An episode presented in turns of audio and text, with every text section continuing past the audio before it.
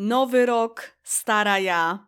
Odświeżyłam sobie początek ostatniego odcinka podcastu i mówiłam tam, że to była najdłuższa przerwa w historii tego podcastu. Mało jeszcze wtedy wiedziałam, ale y, tak, jesteśmy y, tutaj po pięciu miesiącach. Podobno tęsknicie. I też w Spotify Wrapped e, mogłam zobaczyć na Instagramie, że bardzo dużo mnie tam było u Was, także jest mi bardzo miło. Ale jednocześnie jestem trochę zdziwiona, bo no, ta przerwa też trochę wynika z tego, że takie mam ciągle wrażenie, że to jakieś gówno jest, nie? Więc nie wiem. Mimo, że dosłownie chyba w grudniu mogłam wreszcie włączyć na tym kanale monetyzację, więc najfajniej by było od razu wtedy jakiś odcinek wrzucić, no nie? Nie udało się. Także na razie zarobiłam całe złoty 62 brutto na wszystkich dotychczasowych odcinkach, które na YouTubie mają monetyzację włączoną, ale staram się zrobić tak, żeby tylko na początku była reklama. Niestety na końcu też musi być reklama, ale nie ma nic w środku, żeby, żeby nic nie przeszkadzało w trakcie słuchania. Wiele z Was na pewno słucha na Spotify'u i tak. Albo macie YouTube Premium, ogólnie polecam, bo też mam, żeby móc słuchać takich rzeczy jak podcast na wygaszonym ekranie bez żadnego problemu, no nie? Um, więc wtedy to Was nie interesuje, czy reklama jest w środku, bo po prostu jakiś tam minimalny zysk idzie z Waszej subskrypcji.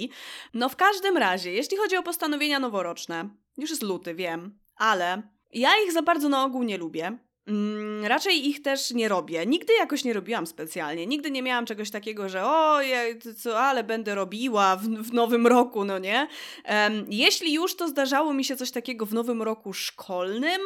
Um, nie wiem, czy wspominałam o tym w odcinku o przeciętnym uczniu, ale um, no miałam taki, taki syndrom, takie, takie coś, że jak zaczynał się nowy rok, no to na początku miałam jakąś taką trochę motywację, żeby może poprawić te oceny, w sensie może mieć trochę lepszą średnią w tym roku, roku niż wcześniej, może trochę więcej robić, trochę się lepiej czuć ze swoimi ocenami i może uniknąć zagrożeń, fajnie by było.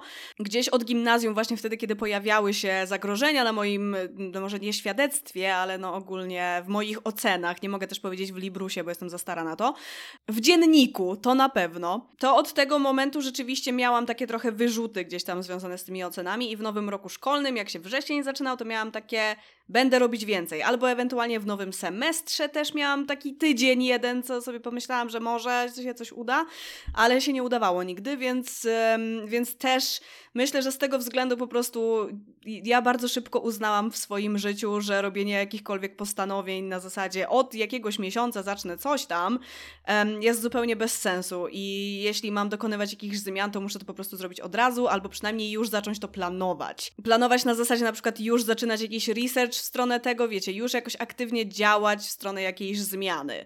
E, I to nieważne, czy to będzie w listopadzie, w marcu, czy w styczniu, to po prostu musi się zadziać teraz. Zdarzało mi się mieć jakieś takie przemyślenia refleksyjne, wiecie, no zawsze koniec roku to jest taki symboliczny czas, e, koniec, początek roku to jest taki symboliczny czas, kiedy się myśli o różnych rzeczach. No i akurat jakoś tak wyszło, że w tym roku, koincydentalnie, akurat Kilka takich rzeczy mi przyszło do głowy pod koniec roku, które bym chciała zacząć jakoś tam robić, czegoś się nauczyć nowego i tak dalej. Um, I to mi się zbiegło tak trochę z tymi postanowieniami. I trochę taka kula śnieżna się z tego zrobiła, że jak jedna rzecz się pojawiła, to zaraz druga i trzecia, i nagle się okazało, że mam postanowienia noworoczne jakieś w tym roku. Tak jakoś, nawet nie powiedziałabym, że to są postanowienia noworoczne konkretnie, tylko jakieś plany i postanowienia, które akurat y, w tym czasie wykiełkowały. Ale w zeszłym roku też miałam jedno postanowienie noworoczne. Mm, to było, żeby nauczyć się robić makijaż jakoś bardziej ogarnięcie. I miałam plan, że fajnie by było tak do maja. Ja i tak dałam sobie dużo czasu, no nie? Pięć miesięcy to jest sporo czasu, żeby się czegoś nauczyć. E, czegoś to nie jest jakieś takie super skomplikowane. Albo nauczyć się tego w pewnym zakresie. Ale nie udało się, bo niestety nauka makijażu też polega na tym, że czasami się kupi jakiś produkt, który nam nie pasuje i to zniechęca. W sensie masz takie, i co ja mam teraz z tym zrobić, nie? Albo masz kupić nowe, jak już masz i no nie, jakby jest coś takiego, e, że jak, jak parę razy się kupi coś, co ci nie podpasuje, to już tak człowiek trochę traci potem w ogóle chęć do robienia rzeczy um, i naprawdę jeśli chodzi o makijaż, to trafienie w dobre produkty już na samym starcie, kiedy, kiedy chcemy, nie wiem, na przykład konturowania się nauczyć czy coś, albo chcemy się nauczyć przyklejać rzęsy, no to kupić sobie dobre rzęsy albo dobry produkt do, do konturowania już już na starcie, to jest naprawdę duża przewaga już na początek. Um, jeśli się kupi zły produkt, no to to może zdemotywować dosyć mocno. Zwłaszcza jeśli jeszcze się na przykład nie ma świadomości, że coś jest, że, że faktycznie ten produkt na przykład nie pasuje do naszej cery albo cokolwiek, albo jest jakiś gówniany e, i myślimy, że to my coś robimy nie tak i dlatego się zniechęcamy, bo po prostu tak czy siak, czy to byłaby nasza wina, czy wina tego produktu, to tak czy siak nie ma pozytywnych rezultatów, więc po prostu nie ma dopaminki i nara, już nie robię tego. E, także mniej więcej coś takiego się zadziało w zeszłym roku mm, i w tym roku mam to samo postanowienie. Też y, zaczęłam od razu działać, żeby się nauczyć jakichś tam różnych rzeczy makijażowych więcej niż umiem. I na razie robię, na razie jest nieźle. Faktycznie teraz akurat miałam to szczęście, pewnie trochę nauczona już tym poprzednim doświadczeniem, że tym razem kupiłam naprawdę spoko produkty do tego i widzę jakby te różnice, no nie? Że jak się kupi naprawdę spoko, porządne produkty, nie wiem, podpyta się kogoś, co kupić, na przykład ja podpytałam moje patronki i, mega jestem wdzięczna. Nawet nie tylko patronki, tam jakiś patron też chyba się wypowiedział w tym temacie, to nie ma znaczenia. No w każdym razie dostałam mega fajne polecajki i to też e, dało mi sporo, także wiecie, warto pytać, nie? A jeśli chodzi o stare kosmetyki, to ja wiem, że można je oddać gdzieś komuś, że jest jakaś. Nawet jestem na tej, na tej grupie na Facebooku, chyba, że coś tam. Yy, no, tam kosmetyki z odzysku czy coś, no nie? Że jak się właśnie kupi coś złego i się to tylko otworzy, się tego nawet za bardzo nie użyje, to można to komuś oddać albo odsprzedać. Yy, ale dla mnie to jest strasznie dużo zachodu i yy, jeśli to jest jakaś jedna rzecz, to, to po prostu nie wiem, czasami to tak leży i jak nie mam już co z tym zrobić, to po jakimś czasie to po prostu wyrzucam, no i trudno. No, nie lubię wyrzucać tak rzeczy, ale, ale no niestety też jak mi się nawarstwia jakichś rzeczy, których nie używam, no to po prostu nie, nie chcę tego, a też no nie można oddać komuś kosmetyku, który od pięciu miesięcy jest otwarty na przykład, no nie, bo no jednak niekoniecznie. Większość kosmetyków to raczej tak do pół roku i potem już lepiej nie używać, nie? No, ja się do tego nie stosuję, no ale jeśli ale jeśli komuś oddajemy taki kosmetyk, no to chyba dobrze jednak się zastosować do tej zasady i ktoś może też o to zapytać i nie chcieć kosmetyku, który jest otwarty już od jakiegoś czasu. Także w ogóle się w to nie bawiłam. Jak kupiłam coś, coś co mi nie podpasowało, no to już trudno, nie? Akurat tak się złożyło, że w tym roku tych postanowień mam jeszcze dużo więcej, jeszcze tam jakieś z gotowaniem związane i różne takie, ale właśnie o tym makijażu konkretnie chciałam tutaj akurat otwarcie powiedzieć, bo chciałabym dzisiaj trochę porozmawiać o kompleksach, o percepcji na wygląd swój i innych ludzi i tego typu rzeczach. Ja już ogólnie nagrałam odcinek o kompleksach, chyba gdzieś właśnie w grudniu, tylko że stwierdziłam, że jest beznadziejny i go nie opublikowałam nigdy. I, i, i jak powiedziałam to Kacprowi, to on tak stwierdził, miałaś kompleks na punkcie tego odcinka. dokładnie tak było. Ogólnie ja raczej uważam siebie za osobę bez kompleksów na punkcie wyglądu. Takich naprawdę kompleksów na zasadzie, że, że nie wiem, że nie mogę patrzeć na coś u siebie, nie? Raczej nie ma takich rzeczy. Kiedyś miałam takich rzeczy dużo, więc też chciałabym właśnie pokazać taki kontrast tego, jak um, trochę przez to, że jesteśmy karmieni jakimiś takimi wzorcami dziwnymi, wymyślonymi przez jakieś korporacje często, no nie? Um, albo też porównujemy się do ludzi, którzy mają dużo większe zasoby do tego, żeby dbać o swój wygląd i jak przez to potrafimy, szczególnie w wieku nastoletnim, mieć jakieś takie kompleksy, które są w ogóle jakieś z kosmosu, no nie? Że, że też nawet jeszcze w wieku nastoletnim zdarza się, że mówimy o tym komuś, a ta osoba w ogóle nie jest w stanie się odnieść nawet, nie? Nie widzi w ogóle tej wady, którą my mamy, albo którą uważamy, że mamy, bo to na tym polega. I ja miałam w wieku nastoletnim takich kompleksów naprawdę sporo, które teraz dla mnie są jakieś takie w ogóle wow, ja, dlaczego ja tyle procent swojego mózgu poświęcałam na to, żeby zastanawiać się nad tym, jak jakaś moja część ciała wygląda wygląda, która wygląda zupełnie normalnie, no nie? Są te takie teorie, co człowiek by robił, gdyby mógł używać 100% swojego mózgu, bo kiedyś były takie teorie, że tam 4% mózgu używamy, czy 10%, czy ileś tam, nie? Jakieś tam różne były. Mm, no i ja myślę, że gdybyśmy uży używali 100% naszych mózgów, to byśmy po prostu byli zakompleksieni, bo byśmy za dużo myśleli o tym. Taka jest moja teoria. Wpadłam ostatnio na YouTubie w taką trochę króliczą norę kontentu o ogólnie wyglądzie, obrazie ciała i tak dalej i jakimi kłamstwami karmią nas właśnie celebryci, czy jacyś w ogóle ludzie na Instagramie. I gdzieś pod jakimś filmem zobaczyłam komentarz, że ludzie chyba nie byli przystosowani do tego, żeby aż tak dużo myśleć o swoim wyglądzie. Nie macie wrażenia, że trochę tak jest? W sensie jasne, że kanony piękna i różne jakieś takie wymysły w cudzysłowie um, istniały już od bardzo dawna, ale mam takie dziwne wrażenie, że od momentu, kiedy powstały lustra, to zafiksowaliśmy się na punkcie naszego wyglądu. Jak taki pies, co widzi siebie w lustrze i szczeka. I w ogóle body dysmorphia tak zwana ma się doskonale, jakiś taki zniekształcony obraz własnego ciała i wyglądu. I o ile ja nie mam jakiegoś takiego strasznego problemu z tym, że, że ciągle oglądam jakichś pięknych ludzi na Instagramie czy coś i mam masę kompleksów, to jednak jestem w stanie z tym mocno empatyzować. Jestem w stanie wejść mentalnie w to, jak, jaki jest ciąg myśli takich y, osób, które mają jakiś duży problem z tym. Ja mam taki mały, minimalny problem z tym, bo myślę, że ja jako nastolatka miałam dosyć duży problem właśnie tego typu, dlatego jakoś tak retrospektywnie po prostu jestem w stanie um, sobie to zwizualizować, no nie? Um, nie mogę powiedzieć, że jestem zupełnie wolna od kompleksów na temat wyglądu w tym momencie. Jeszcze kilka lat temu mogłabym to powiedzieć, ale teraz już nie. Ja już się starzeję, już koniec ze mną. e, więc, więc sobie wymyślam jakieś tam rzeczy, co nie? No to co sobie wymyślałam jako nastolatka, co teraz jest dla mnie niedorzeczne zupełnie. I e, jak te kompleksy się zmieniły na zasadzie, e, czy coś zaakceptowałam, czy po prostu zmieniłam to i ruszyłam dalej, nie? No bo generalnie z takimi rzeczami tak jest, że jeśli czegoś nie możesz zmienić, no to jedyne co możesz zrobić, to to zaakceptować, a jeśli możesz to zmienić, no to po prostu, jeśli masz na to możliwości, no to sobie to zmień i jakby spokojnie i może się uwolnisz od tego kompleksu dzięki temu, ale to jest pewna pułapka i nie zawsze koniecznie musi tak być. No to żeby was nie zanudzać, to może powiem tylko, bo miałam dużo tych kompleksów jako nastolatka i takie naprawdę rzeczy, nawet troszeczkę, które mi przeszkadzały, to tych było dużo, więc o tych nie będę mówić, tylko bardziej o takich naprawdę ogromnych kompleksach, jakie miałam, w zestawieniu z tym, jak bardzo ich teraz nie mam. I zaczynając od góry, to na pewno będą brwi. E, na moim głównym kanale Merta, kiedyś w QA też mówiłam o historii moich brwi um, i jak one wyglądały oryginalnie też. No więc teraz brwi mam całkiem spoko, co nie? Um, ale one naturalny swój kształt mają taki trójkątny, ale w ten zły sposób. W sensie, jak są brwi trójkątne, tak jak Ariana Grande na przykład ma takie, że ona ma też tam zrobione te brwi, ale, ale ma takie trójkątne. Takie na zasadzie, że podstawa trójkąta jest po wewnętrznej stronie oczu, nie? Ale moje brwi były trójkątne na zasadzie trójkąta równoramiennego, którego podstawa jest nad powieką. To był, to był taki trójkąt. Potwornie mnie to denerwowało i uważałam, że to w ogóle nie wygląda jak brwi. No więc jak miałam 16 lat, no to sobie zrobiłam po prostu te brwi, no nie? W sensie, no, wyskubałam sobie i nawet nie było tragedii. Zazwyczaj jak ktoś zaczyna sobie skubać brwi, jakby walid, no nie? E, ja miałam to szczęście, że jak sobie pierwszy raz zrobiłam, to to nie wyglądało jakoś strasznie źle. Nie, nie wyskubałam sobie całych czy coś.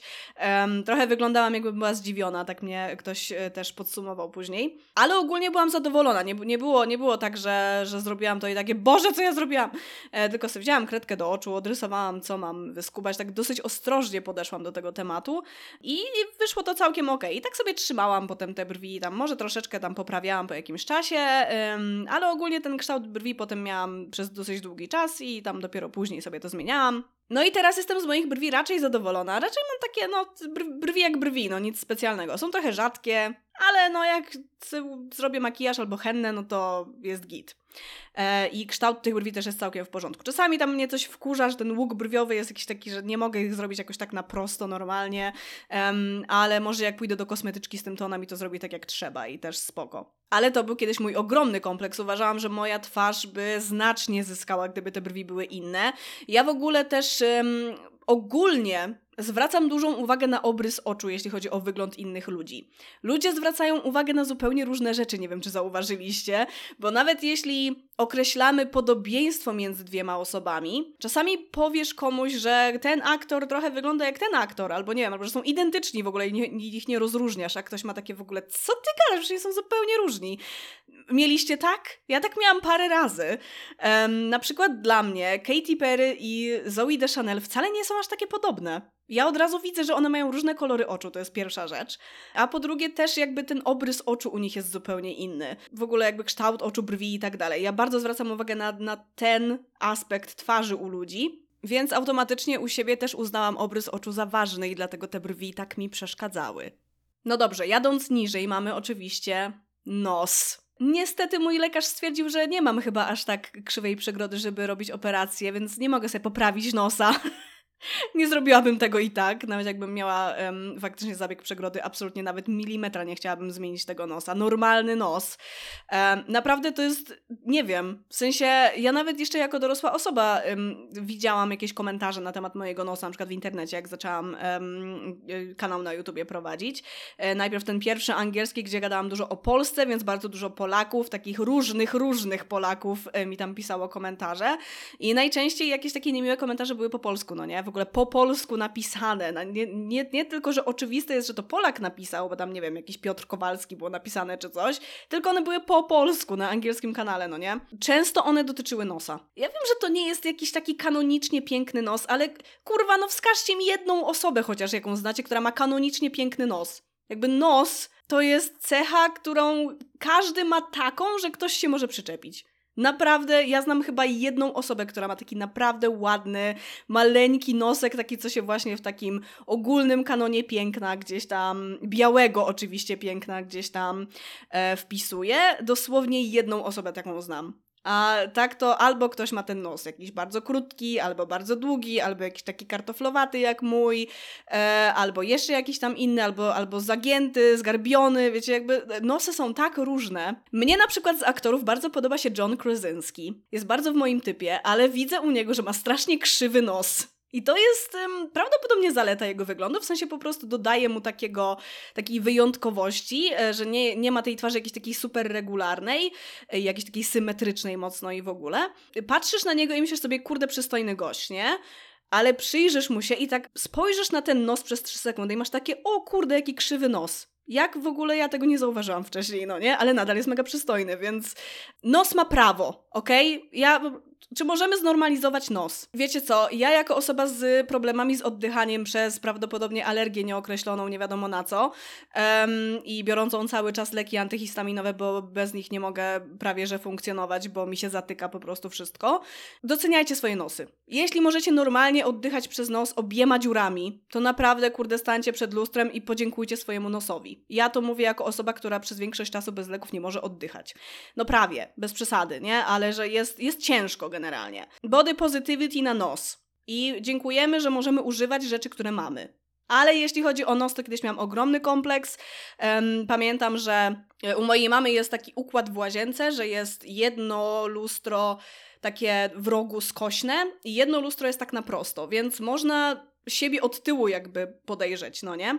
I pamiętam, że przez bardzo wiele lat ja patrzyłam na siebie właśnie z tej takiej bocznej perspektywy tam, bo od boku też można było siebie zobaczyć. Patrzyłam na ten swój profil i nie dość, że uważam, że mam w ogóle obrzydliwy ten profil, mm, to jeszcze, że ten nos jest absolutnie straszny, no nie? I tak ciągle sprawdzałam, czy ten nos się zmienia. Ciągle sprawdzałam, czy może coś, nie? No jak miałam jakieś tam 13 lat, no to on jeszcze się zmieniał wtedy, um, więc, więc tak pamiętam, że w którymś momencie zauważam, że rzeczywiście się kurde zmienił ten nos, że on jest trochę inny z profilu teraz. Nie pamiętam dokładnie, kiedy to było, ale tak spojrzałam, tam jakiś czas nie patrzyłam i tak spojrzałam i ej, on inaczej wyglądał. Teraz jest jakiś taki prostszy. um, także y, tak, w ogóle to, mój, mój nos jest ogólnie ciekawy w tym, że jak się spojrzy na mnie od frontu, to się wydaje, że on jest płaski. Bo on, on wygląda trochę jak taki garbus od, od przodu, nie? Samochód garbus w sensie. Dosłownie on ma taki kształt, że jak maska garbusa i te takie, te klapki na, yy, no, no wiecie, no wiecie jak garbus wygląda, no jak jest maska i te takie wystają te nad oponami, nie? No to mój nos dos dosłownie od przodu tak wygląda. Można by było na nim narysować garbusa dosłownie. Może kiedyś ktoś to zrobi, face painting. Ale on wcale nie jest płaski. On jest takiej normalnej długości, takiej średniej długości bym powiedziała. Jest taki dosyć trójkątny w ogóle od boku, e, więc myślę, że jeśli ktoś patrzy na mnie tylko od frontu, to się może totalnie nie spodziewać, że mój nos tak wygląda z boku. W dzieciństwie też się śmiano z mojego nosa, na pewno gdzieś pod koniec podstawówki, a w gimnazjum to już w ogóle tragedia. Więc myślę, że stąd też mógł w ogóle wziąć się cały ten kompleks. Czasami dopóki ktoś ci czegoś nie powie niemiłego, to nawet nie zauważysz, że coś masz, nie? To nie zawsze jest tak, że sami sobie to wymyślamy, tylko usłyszymy jakieś komentarze na temat czegoś i nagle stwierdzamy, okej, okay, w sumie rzeczywiście to jest strasznie brzydkie, no nie? Myślę, na ile dużym kompleksem były dla mnie cycki. Przez jakiś czas dosyć dużym. Jednak miałam wpojone, że, że większe cycki spoko, nie? I, I jak ja, no nie wiem, urosły mi do jakiegoś tam momentu, a potem już w ogóle przestały całkowicie, miałam trochę kompleks, że chyba są za małe, ale na szczęście miałam różne komunikaty. Zdarzało mi się słyszeć od, nie wiem, jakichś kolegów czy coś, że, że oni jednak wolą małe, że takie, takie akurat do ręki to są takie spoko, nie? Że większe to może niekoniecznie. Albo, że po prostu każde są spoko, że cycki to cycki. I na całe szczęście nie miałam jakiegoś takiego ogromnego kompleksu na tym punkcie, jakiegoś takiego, wiecie, strasznie, strasznie dużego, że nie wiem, że myślałam, że zrobię se cycki kiedyś albo coś. Może mi się to obiło o głowę gdzieś tam raz kiedyś, ale to nie było jakieś takie, wiecie, że myślałam faktycznie, że sobie to zrobię. Ale jednak też zdarzało mi się słyszeć komunikaty i to nawet od koleżanek w ogóle, często bliskich koleżanek. E, jakieś takie docinki, hehe, nie masz cycków i jakieś takie, wiecie, że tam, że płaska i tak dalej. Nie jestem płaska, ale okej. Okay. No to, to już jest trochę przyginka, nie? Że, że koleżanka może ci coś takiego powiedzieć. No w każdym razie, szczególnie myślę, że w takim momencie, kiedy one zaczęły dopiero rosnąć, miałam największy kompleks i nawet mi się zdarzało nosić jakieś staniki, przez które one wyglądały wizualnie na większe dużo, ale też się nie czułam z tym komfortowo, bo miałam wrażenie, że, y, że przesada um, i, i że to nie wygląda w ogóle naturalnie i że nagle cycki jakieś mam nie wiadomo skąd, nie? I um, i że niekoniecznie. Ale ogólnie no jakoś nie pałałam miłością do mojego biustu, nie? Teraz pałam bardzo gorącą miłością do mojego biustu. Doceniam po prostu każdy milimetr. A szczególnie to, że tych milimetrów nie jest dużo, bo nic mnie nie boli. Mogę spać na brzuchu. Te cycki są lekkie, one prawie nic nie ważą cycki jak cycki, jest za co złapać, a jednocześnie nic nie obwisa, bo są na, jednocześnie na tyle małe, że chociaż małe cycki też mogą obwisać. Moje akurat sterczą totalnie i absolutnie uwielbiam to, że nie wiem w ogóle co to znaczy spocić się pod cyckiem, bo w ogóle ja nie mam czegoś takiego. Ja ogólnie chodzę bez stanika i to też giga doceniam, no i tam czasami jak nie wiem, dobiegnę do autobusu czy coś i nie jestem, nie wiem, w kurtce, która mnie usztywnia, tylko na przykład tylko w koszulce, jak jest lato, no to tak, nie wiem, jakoś tak ręce podpieram, żeby mi nie latały te cycki, więc jakby latać mogą nadal e, i to jest trochę niewygodne, ale, ym, ale ogólnie no absolutnie super cycki nigdy w życiu bym nie wymieniła na żadne inne. Nie ma opcji. Ani mniejsze, ani większe, po prostu te są absolutnie perfekcyjne. A wiecie, czego się ostatnio dowiedziałam? Że zawsze prawa pierś jest większa. U mnie to się też, też zgadza. Dlatego, że coś tam serce. I dlatego lewa jest zawsze mniejsza. Nie wiem dokładnie o co chodzi, ale że coś tam serce. Także dajcie znać, jeśli chcecie się y, tutaj y, no, odkryć, że tak powiem, z tym, który cycek macie większy. Dajcie znać, czy, czy to się potwierdza u innych osób też, bo to jest bardzo ciekawe, co ostatnio usłyszałam. Bo to, że zawsze która się zwiększa, no to wiadomo, nie? Po prostu trzeba zaakceptować to, że one, są, że one nie są symetryczne.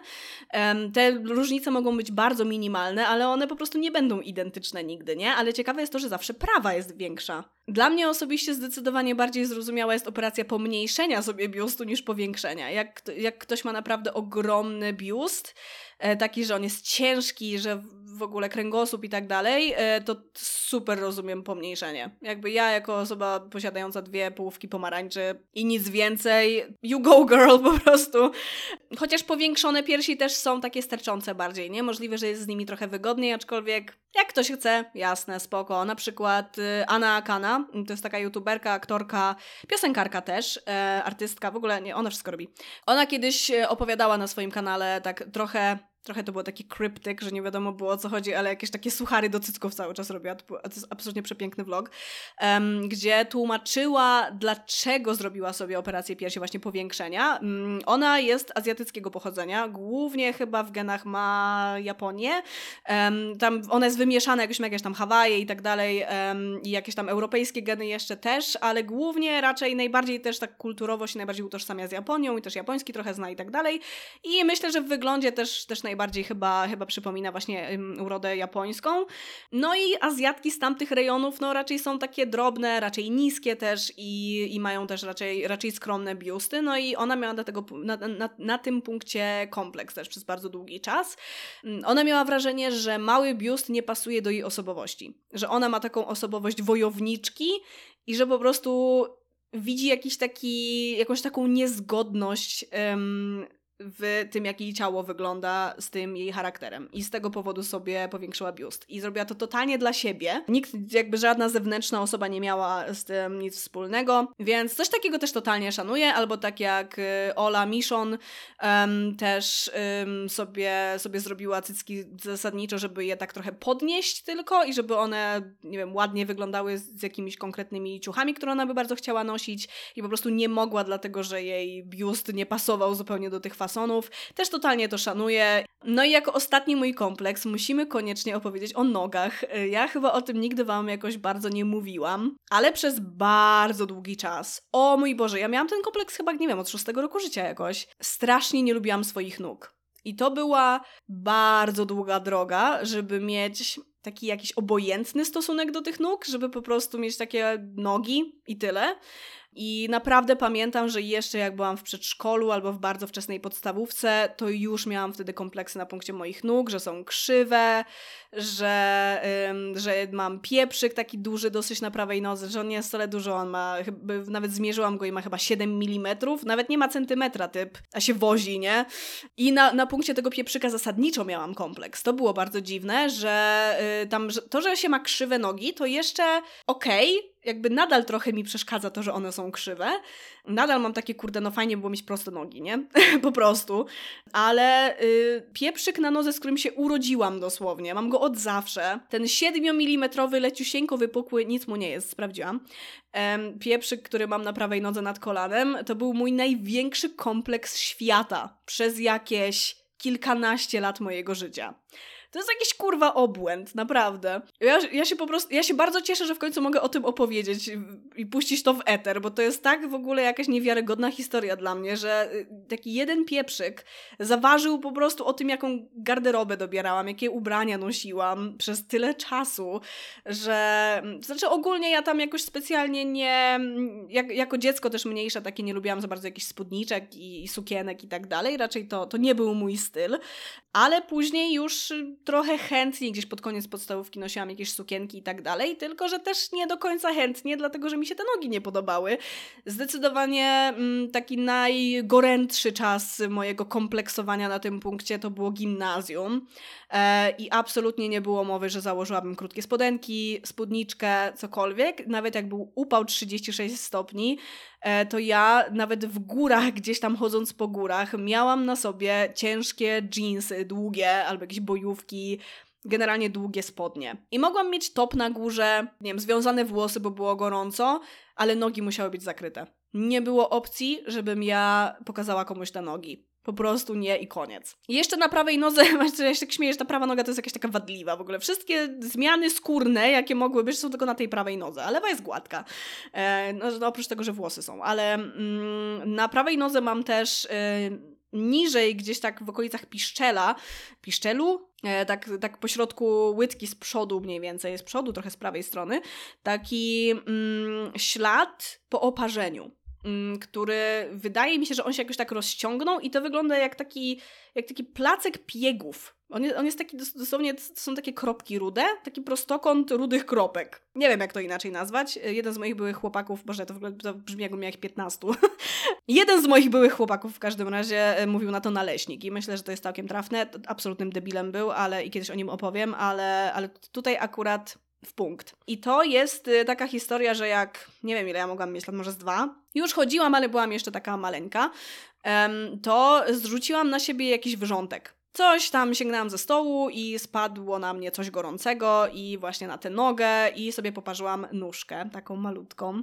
E, no i rzeczywiście no, został ślad po tym oparzeniu, no i mam wrażenie, że jak rosłam, to on się po prostu tak rozproszył i dlatego to wygląda teraz jak takie piegi. No i to też mi się nigdy nie podobało, e, że, że takie coś mam. To nie był jakiś taki duży problem, ale to plus ten pieprzyk, plus to, że no, te nogi były krzywe, no to po prostu uważam, że to są najbrzydsze nogi na świecie i bardzo zrobię ludziom przysługę, jak nie będę ich pokazywać. I nawet jeszcze w tym wieku nastoletnim, gdzie wszyscy mieli w zasadzie kompleksy, jak mówiłam komuś o tym, że nie lubię swoich nóg i główne, głównie mówiłam o tym pieprzyku jako takim głównym powodzie tego, to się spotykałam z bardzo dużym zaskoczeniem, że w ogóle o co mi chodzi, nie? E, I dla mnie to było takie, takie oczywiste, że, no bo nie znałam drugiej osoby, która by miała pieprzyk na nodze, taki, nie taki maleńki super, tylko taki rzeczywiście więcej niż 5 mm. Um, I tak po prostu pokazywała te nogi, nie? Raczej, raczej się um, rzadko widuje w ogóle takie znamiona na nogach. Totalnie nie było żadnego y, punktu odniesienia, żeby się porównać do jakiejś innej osoby, która ma to samo i ona normalnie zachodzi w spodenkach i git. Bardzo, bardzo długo to mieliłam bardzo długo normalizowałam sobie swoje nogi, strasznie dużo czasu mi to zajęło i to było bardzo takie stopniowe. Jakoś w drugiej połowie liceum, wydaje mi się, zaczęłam jakoś tak właśnie bardziej czasem jakąś spódniczkę założyć czy coś, a żeby sobie jakieś spodenki krótkie kupić i zacząć nosić, to wydaje mi się, że mi się zdarzyło dopiero na studiach autentycznie, a ja kocham krótkie spodenki. Jak tylko jest odpowiednia temperatura do tego, to ja od razu popylam po prostu w krótkich spodenkach i mam w dupie wszystko. Krótkie spodenki to jest najlepsza rzecz. Teraz jak wiem, że absolutnie kocham krótkie spodenki, to sobie myślę, Boże, ile ja traciłam nie nosząc krótkich spodenek, jak miałam 14 lat. To nie jest tak, że w dzieciństwie nigdy nie nosiłam krótkich spodenek, mimo że ten kompleks mam prawie odkąd pamiętam, ale od końca podstawówki do początku studiów na pewno nie zakładałam krótkich spodenek nigdy. Raczej we wcześniejszej podstawówce mi się to tylko zdarzało, a potem przestałam. Jeszcze też był taki motyw, że y, nosiłam niektóre rzeczy po prostu do kolan, żeby nie było też tej najgorszej rzeczy jakoś bardzo widać. Czyli albo to była na przykład na balu gimnazjalnym miałam sukienkę, która była do kolan, albo jakieś tam starsze spodnie, które się już trochę podarły na końcach nogawek, dałam babci, żeby mi przerobiła na takie krótsze, też do kolan. I to był taki mój kompromis, żeby nie spłonąć. Ale no też rozumiem to, nie? Że, że kurde, jakby sama wiem, co czułam i sama wiem, co myślałam mm, i sama wiem, jakie miałam mm, blokady z tym związane, więc, e, więc jest to dla mnie jakoś tam zrozumiałe, że faktycznie no było taki trudno. E, ale, ale teraz to tak nogi jak nogi. Ani nie mam takich super ciepłych uczuć, tak jak do moich cycków, ani nie mam też jakichś, jakiegoś kompleksu strasznego na punkcie tych moich nóg. Wydaje mi się, że pomogło mi to, że, że zaczęłam coś robić, że tak bardzo stopniowo na zasadzie, że spódniczkę założyłam sobie w rajstopach na przykład albo coś i tak bardzo powoli odkrywałam te nogi i po prostu zauważyłam w pewnym momencie, że naprawdę no one gives a fuck. że absolutnie nikt nie zwraca uwagi, nikt nigdy nie powiedział mi żadnego komentarza na temat moich nóg w kontekście pieprzyka, naleśnika, krzywizny szybciej. Ale w kontekście tych znamion, które, tego znamienia jednego zasadniczo, które najbardziej mnie bolało w tym, e, i ja w ogóle miałam też przeświadczenie, że jak tylko skończę 18 lat, to idę sobie je usunąć nie wiem, nawet jak, jakby się okazało, że faktycznie muszę, bo coś jest nie tak z tym pieprzykiem, to byłoby mi bardzo przykro teraz, bez kitu, ja go mam od zawsze, to by było bardzo dziwne, w sensie no trudno, no bym jakoś tam to przeżyła, nie? No nie, nie jest też tak, żebym jakoś płakała za nim strasznie, ale byłoby mi trochę przykro, że muszę go usunąć, bo kurde, tyle czasu tu jest. Z jakiegoś takiego sentymentu po prostu, nie? Bo miała takie, jak to? um, teraz to tak mam wrażenie, że to jest taki fajny znak charakterystyczny nawet na tej mojej nodze. Um, tak, ale, ale rzeczywiście nie zdarzyło zdarzyło się, żeby z tego konkretnego powodu ktokolwiek jakiś komentarz rzucał. Mimo, że na tym pieprzyku rosną włosy, jeśli już na temat moich nóg, no to na, te, na, temat tego, że są krzywe, że jakoś tam chodzę nieładnie i coś tam, nie? Mm, no to to, to tak, to się zdarzyło w gimnazjum szczególnie. Ale też od rodziny gdzieś jakieś takie dziwne komentarze, wiadomo. No i teraz w wieku 31 lat mam tak, że raczej uważam siebie za dosyć atrakcyjną osobę z wyglądu. Dam z takie 7 na 10, nie? Jest całkiem nieźle. Oczywiście też Wiem, że nie każdemu się będę podobać, na całe szczęście. że raczej w sumie mniejszości ludzi się będę podobać, bo jestem specyficzna typowo. Ale sama subiektywnie, osobiście uważam, że jestem naprawdę okej okay i, i, gdybym spotkała drugą taką osobę, to jest bardzo dziwne w ogóle, że zostańcie ze mną, okej? Okay? Gdybym ym, na przykład wyglądając inaczej, ale mając ten sam gust, zobaczyła gdzieś osobę, która wygląda tak jak ja teraz, to bym stwierdziła, że spoko, ładna dziewczyna, nie? Tyle. Po prostu ja sama mieszczę się w swoich kategoriach ładności, więc jest fajnie. Ale jako, że nie tylko wygląd się liczy, to nie jest tak super idealnie, ale o tym za chwilę. Najpierw jeszcze powiedzmy o tym, co mnie teraz jakoś tam wkurza w moim wyglądzie, że tak patrzę na siebie i tak, ja zresztą musi tak wyglądać, bo jest zasadniczo jedna taka rzecz, która, którą chyba ostatnio sobie jakoś uroiłam, że mam grubą mordę, że wyglądam jak taki typowy Sims Sims 3. Małe ciało, wielki ryj. I przez to nauczyłam się w jakiś tydzień konturowania do takiego stopnia, że nie, nawet nie wyglądam, jakbym robiła to z zamkniętymi oczami, tylko naprawdę robi to taki mniej więcej efekt, jaki chcę. Jest zdecydowanie do dopracowania, ale już jest naprawdę nieźle. Także wow, e, dzięki. Mam coś takiego w ogóle, że po prawej stronie y, mam jak, jak, jakiś taki rys tych kości policzkowych, taki dosyć normalny, jakby jest takie zwężenie na policzku, a z drugiej strony mam taką górkę. Jak mnie denerwuje ta górka. Druga rzecz, która mnie denerwuje, to jest fałda przy prawym oku. Jak jest, wiecie, to, to miejsce, gdzie jest mostek nosa mm, i jest na linii oczu, nie? To tam nie jest dużo skóry ogólnie między e, wewnętrznym kątem oka a mostkiem nosa, no nie? Ale ja mam tam taką fałdkę w prawym tylko oku, która sprawia, że moje prawe oko wydaje się mniejsze. I ja dopiero ostatnio to zauważam, dosłownie jakieś kilka miesięcy temu, i zaczęłam patrzeć na swoje zdjęcia sprzed kilku lat i zauważam, że ja to zawsze miałam. I zawsze się dziwiłam, dlaczego moje prawe oko jest mniejsze. Znaczy, no w ogóle człowiek nie jest symetryczny, więc nam trudno jest mniejsze. Ale odkryłam, dlaczego ono jest mniejsze i już mnie teraz to tak denerwuje. Um, zasadniczo denerwuje mnie ta fałda, dlatego że nie mogę sobie zrobić jakoś tak normalnie eyelinera w wewnętrznym kąciku oka. To by mi tak dużo zrobiło w makijażu. A ja po prostu nie mogę tego zrobić. Mogę ewentualnie zrobić to cieniem, jest łatwiej na tej fałdzie to narysować, ale dużo ogólnie praktyki będzie mnie to kosztować, żeby naprawdę spoko to zrobić na tej jebanej fałdzie. Po prostu ona tutaj, y, y, prawda, doceniamy funkcje naszych y, części ciała, ale ta fałda funkcji nie ma żadnej oprócz tego, żeby mnie wkurwiać, no. I to jeszcze jest w takim miejscu, że ja sobie tego nawet nie poprawię, bo przecież nie będę przy oku se grzebać, nie? Jakichś tych, jakichś zabiegów robić, ucinania czegoś. Boże, że to jest tak blisko oka. Nie ma opcji. Także takim czymś się podzieliłam. Ogólnie jebać fałdy w takich y, nieoczywistych miejscach pewne rzeczy sobie po prostu jakoś tak w głowie znormalizowałam. I teraz ogólnie normalizacja części ciała, czy jakichś takich różnych cech um, jest dosyć dużym tematem, właśnie ciało pozytywność i tak dalej. Um, I jakieś takie akceptowanie właśnie takich rzeczy jak rozstępy, czy jakieś, nie wiem, jak wystający brzuch i takie rzeczy. Na punkcie brzucha też miałam kiedyś dosyć spory kompleks, um, no bo ja mam też trochę taką budowę, Musiałam sobie też uświadomić w pewnym momencie, dosyć niedawnym momencie, że brzuch po prostu nie wygląda zawsze tak samo w ciągu dnia. I bo mnie kiedyś wkurzało, że on jest płaski tylko rano, jak nic nie zjem ale to, że on jest w ogóle płaski kiedykolwiek, to jest wow, jakby bardzo mało ludzi tak ma. I po prostu, no, jak nawet zjesz śniadanie, to on już jest inny, a jak jesteś po całym dniu jedzenia, jeszcze w zależności od tego, co się jadło, um, ja akurat mam bardzo dużą też tendencję do wzdęć niestety i, i po prostu ten brzuch potrafi wyglądać bardzo, bardzo inaczej.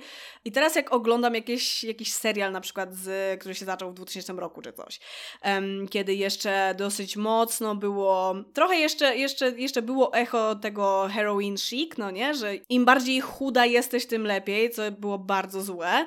Um, I widzę właśnie jakąś aktorkę, która ma jakiś taki mega płaski brzuch po prostu w, ca w, całym odcinku, no nie, chodzi z odkrytym brzuchem i on jest taki, taki po prostu idealnie płaściutki, to sobie myślę, Boże, ona nic nie jadła. Ona nic nie jadła nagrywając to. I wiem, że będę dziesięciotysięczną osobą, która powie to, co teraz powiem, ale trzeba. Celulit jest normalny. Tylko jakieś 10% osób AFAB, czyli Assigned Female at Birth, to mogą być um, na, najczęściej cis kobiety oczywiście, ale też osoby niebinarne, transpłciowi mężczyźni. Tutaj akurat w zależności od tego, jakie tam procedury zaszły w trakcie tranzycji, mógłby ten celulit ewentualnie wtedy zniknąć, bo po prostu mężczyźni mają go o wiele rzadziej, ale u osób AFAB 10% tylko nie ma celulitu. Około 90% znaczna większość osób ma. Mnie brakuje jakichś 5 kilo do niedowagi i mam celulit. To nie ma żadnego znaczenia, ile się waży, jaką, jaką się ma, jakby im większą tkankę tłuszczową się ma, tym większy celulit będzie. To jest taki, taki dosyć normalny, no, normalna kolej rzeczy, ale niezależnie od tego, jaką się ma sylwetkę, ile się waży i tak dalej, nawet jak się jest chudym, to można mieć celulit. To, to nie jest jakaś wada i jakiś efekt uboczny czegoś. To jest taka rzecz, która nam została, nie, nie została jeszcze wyparta przez ewolucję. Myślę, że rzeczą najważniejszą, którą ewolucja powinna wyprzeć, są y, ósemki, zęby ósemki. Ja na szczęście mam tylko pół jednej i uważam siebie naprawdę za jakąś wielką szczęściarę, że nie muszę w ogóle się zastanawiać nad tymi zębami. Ludzie mają gigantyczne problemy z tymi zębami. Y, chyba już o tym mówiłam. No w każdym razie... Y, I celulit być może kiedyś też będzie taką rzeczą, która może przestanie występować za x lat, e, ale jak na razie jeszcze został nam ten naturalny proces, w którym ciało na wszelki wypadek odkłada tkankę tłuszczową, żeby w razie czego zasadniczo właśnie u kobiet i osób AFAB, które powiedzmy, że domyślnie są w stanie urodzić dziecko i przedłużyć gatunek, tak? Odkłada tę tkankę tłuszczową na wypadek, gdyby był głód, żeby skorzystać z niej, żeby przetrwać i żeby gatunek przetrwał w razie gdyby coś tam było nie tak. Jako, że z niedożywienia gdzieś no też hamują się procesy rozrodcze, no nie? Na przykład traci się okres i tak dalej. Zasadniczo ten twarożek, który mamy na udach po to jest. A to, że są jakieś tam tysiące, to tysiące produktów, to... grupa operacyjna mi się nagle odpaliła. Boże, jestem takim strasznym milenialsem. Um, no ale to, że, że jest tyle różnych produktów na celulit, jakieś zabiegi, jakieś gówna różne, to jest tylko jakiś taki marketing, po prostu korporacje kosmetyczne są w stanie nam wpoić naprawdę bardzo dużo różnych kompleksów, żeby potem wykorzystać nas finansowo. I wiem, że to brzmi jak jakaś teoria spiskowa, ale no niestety kapitalizm i na takiej samej zasadzie był też celulit. Jakby został wynaleziony jakiś, jak, została wynaleziona jakaś wada, jakiś kompleks, który powinniśmy mieć.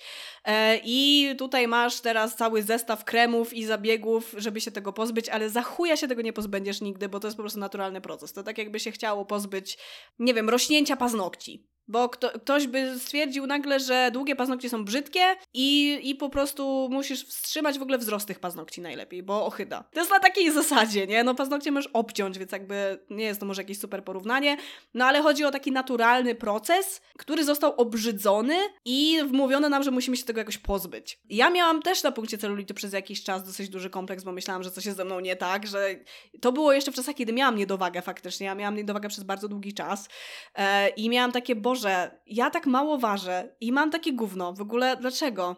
Wiecie, co ja sobie jeszcze musiałam znormalizować, bo myślałam, że jest obrzydliwe, że jest ja, takim efektem ubocznym jakichś procesów w ciele ala kupa?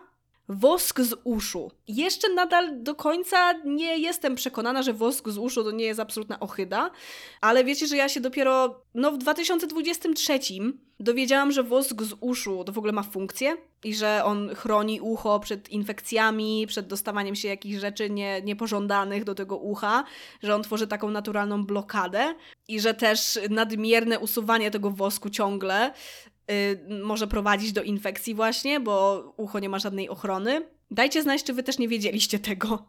Nie chcę być z tym sama. No i w ogóle tam pchanie tych patyczków higienicznych, które nie są wcale do uszu, też no jakby wbija ten vox, vox, meble vox wpycha wam do ucha i jest niedobrze. Jeśli już używać patyczków, to tylko bardzo po wierzchu, żeby nadmiar wosku ściągnąć tylko z tego ucha, no nie, bo w pewnym momencie się czuje rzeczywiście, że jest tego za dużo, ale takie codzienne wpychanie tego patyczka, nie, nie, nie. Dlaczego można dostrzec taką tendencję?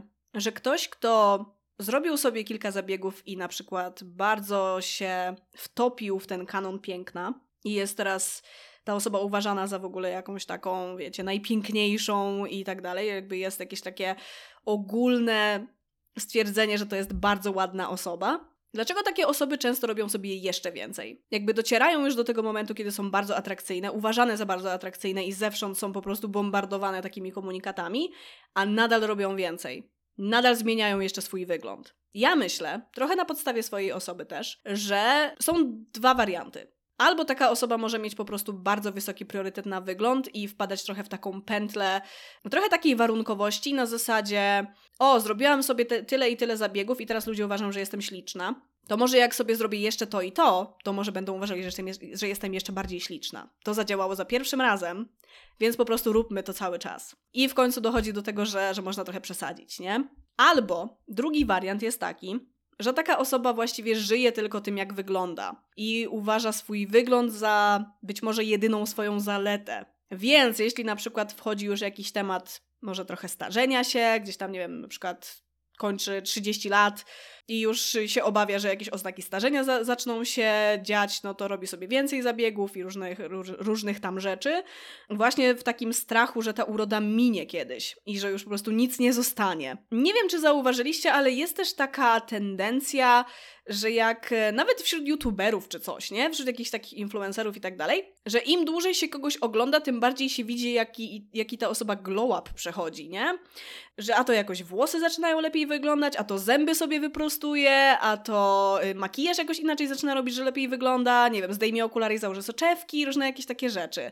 Niektórzy wyglądają lepiej w okularach, na przykład ja.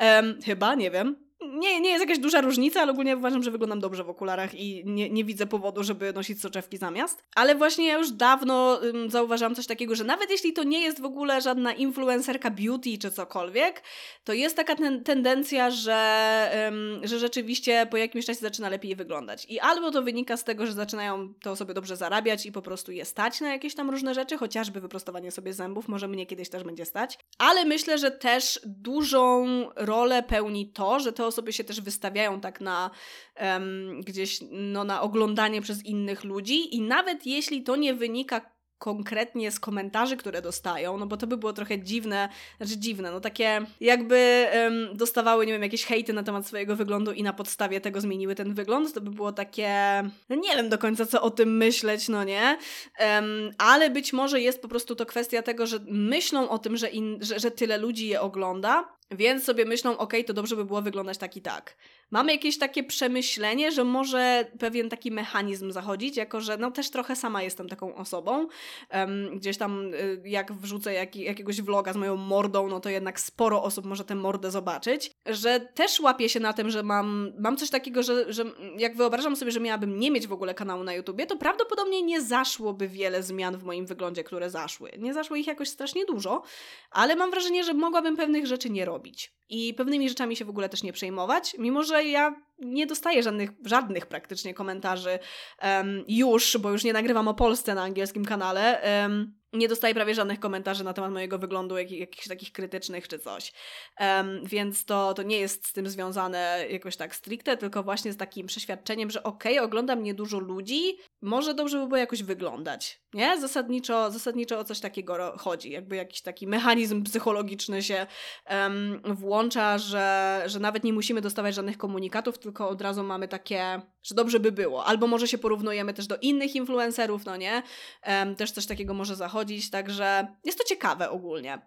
No i mm, ja się trochę utożsamiam z tym, z tą taką obsesją piękna na zasadzie nic więcej mi nie zostało. Um, bo y, fajnie, że nie mam kompleksów prawie w ogóle na temat wyglądu, no nie, subcio, tylko że no pamiętam jak kiedyś w liceum, jak miałam właśnie glow up trochę yy, i zaczęłam, yy, no mi oprócz tych nóg i tam różnych rzeczy, yy, zaczęłam bardziej zdecydowanie akceptować to, jak wyglądam i zaczęło mi się podobać to, jak wyglądam. To moja koleżanka y, powiedziała, że, że o, ja mam tak fajnie, bo jestem szczupła i ładna i coś tam. Śliczna była ta dziewczyna, ale okej. Okay. A ja jej powiedziałam, ale co mi z tego, jak ja nie mam w ogóle osobowości? No i w sumie do tej pory tak mam do tej pory y, uważam, że z charakteru jestem absolutnie głównym. E, mimo, że wiecie, to nie jest tak, że teraz mi, nie wiem, pięć osób napisze, nie no co, ty jesteś wspaniała i to zadziała. Nie, jakby ja na racjonalnym poziomie, ja mam bardzo dużo rzeczy, które na racjonalnym poziomie wiem, że jakieś są, ale na emocjonalnym poziomie totalnie jakby to się nie łączy. Um, to są po prostu puzzle o różnym kształcie, nie da, nie da się ich złączyć ze sobą. Nie wiem, czy ktokolwiek się z tym utożsamia, ale no ja mam tak, że na racjonalnym poziomie, jak sobie pomyślę, że no tam, nie wiem, mam poczucie humoru, nie jestem jakaś głupia, że coś tam. Jestem w stanie wymienić jakieś tam zalety swojego charakteru, ale gdzieś tam w głębi jakby to, to, nie, to nie zaklika. To ja nadal będę uważać, że jestem głównym, mimo że mam te zalety. Jeśli się ma głęboki problem z samooceną, który ja mam zdecydowanie, to to nie jest takie proste, że zauważysz w sobie jakieś zalety i stwierdzisz, a dobra, jednak jestem spoko. Nie, nie jestem spoko. Jestem chujowa jak nieszczęście. I ja właśnie mam coś takiego, że no ten wygląd to fajnie, fajnie, że chociaż wygląd, ale jednak też mam, no już teraz właśnie jak jestem lekko po 30, no to już mam takie okej, okay, jak ten wygląd minie, muszę się ogarnąć, bo jak ten wygląd minie, to być bardzo źle. To się może bardzo źle skończyć. Tak, dobrze, że jestem w terapii od jakiegoś już dłuższego czasu, wreszcie terapeutki, która naprawdę mi pomaga e, i na którą wreszcie trafiłam taką, wiecie, odpowiednią. Pewnie osoby, które nie cierpią swojego wyglądu, mogą mi zazdrościć, że uważam, że jestem 7 na 10 i w ogóle fajnie, ale ja trochę zazdroszczę osobom, które nie mają nic do swojej osobowości i w ogóle uważają, że powiedzmy tam, mimo wyglądu, bo jest dużo takich osób, które mają takie, no dobra, jestem brzydka albo jakaś tam, ale przynajmniej jak ktoś mnie pozna bliżej, to będzie fajnie, bo mam fajny charakter charakter, tak? Nadrabiam charakterem i tak dalej. Ja w ogóle nie nadrabiam charakterem, znaczy no nie uważam, że nadrabiam charakterem, e, więc ja mam raczej, ja, ja się raczej czuję jak taka pusta skorupka, która z zewnątrz wygląda spoko, a jak ktoś mnie bliżej pozna, to już tam, nie, nie warto. Kurde, no charakter jest jednak ważniejszy, nie? Koniec końców. Um, więc tak, tak mam. I fajnie, że nie mam kompleksów wyglądowych jeszcze do tego, ale jest generalnie tak set. I żeby nie kończyć tego podcastu takim trochę nieprzyjemnym akcentem, po tym jak czekaliście tyle miesięcy, to zapowiadam drugą część. Można o tym temacie jeszcze bardzo dużo mówić, a tutaj ledwo ugryzłam w ogóle cały temat o komentowaniu czyjegoś wyglądu. Nie powiedziałam w ogóle o kwestiach na przykład nadwagi, bo tutaj komentowanie wyglądu ma się wspaniale, więc y, o tym jeszcze będzie i chciałabym zrobić to interaktywnie z Wami, jeśli łaska. Fajne jest w podcastach to, kiedy um, host może jakoś reagować na różne wiadomości od ludzi i tak dalej, więc jeśli chcielibyście się podzielić, chciałybyście się podzielić, to możecie przysyłać mi różne rzeczy związane z tym tematem, na przykład jakieś dziwne komplementy, które wam ktoś powiedział i w ogóle się nie spodziewaliście, że coś takiego można wam powiedzieć, wiecie o co chodzi. Ja też mam takie rzeczy i też o swoich jakichś tam będę opowiadać, gdzieś tam to przeplatać. Um, też jakieś takie może śmieszne bardziej, albo jakieś takie niedorzeczne, jakieś docinki, które były rzucane w waszą stronę, zauważenie też jakichś cech, który, o których byście w ogóle nie pomyśleli, takie rzeczy. I też może takie niedorzeczne kompleksy, które kiedyś mieliście, a teraz sobie nawet nie wyobrażacie je mieć. Też może jakiś kontekst takiego zaskoczenia tym, że ktoś, kogo obserwujecie, jakiś influencer, czy ktoś się na przykład przyznał, że ma jakiś kompleks i to dla was było wielkie zaskoczenie. Też będę miała jedną taką rzecz do opowiedzenia, także możemy sobie jakoś tak porozmawiać o tych rzeczach. Możecie pisać te rzeczy pod tym podcastem w komentarzach, ale jeśli chcecie to zrobić bardziej anonimowo, no to też możecie mi wysłać prywatną wiadomość na przykład na Instagramie Mertikora przez K. A jeśli chcecie jeszcze bardziej anonimowo, to możecie też wysłać mi maila marticoeur.gmail.com To wszystko gdzieś tam będzie na dole. Dzięki za udział i zobaczymy, co nam wyjdzie w tej następnej części. A teraz wasze ziemniaki na pewno już doszły, więc idźcie zobaczyć, czy wam się garnek nie spalił. I żegnam serdecznie.